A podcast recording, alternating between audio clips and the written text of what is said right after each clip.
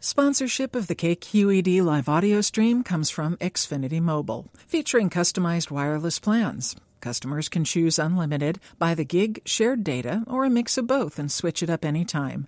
Learn more at xfinitymobile.com. From KQED News, this is California Money. I'm Peter John Schuler.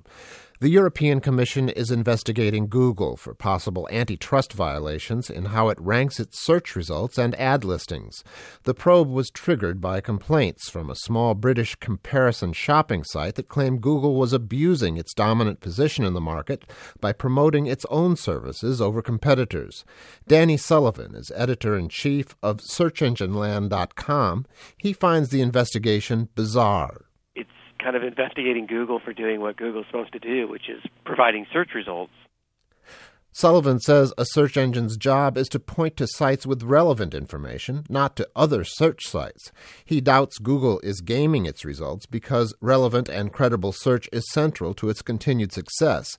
But, he says, the EC investigation could be damaging for the Mountain View company. Certainly it's a headache for them.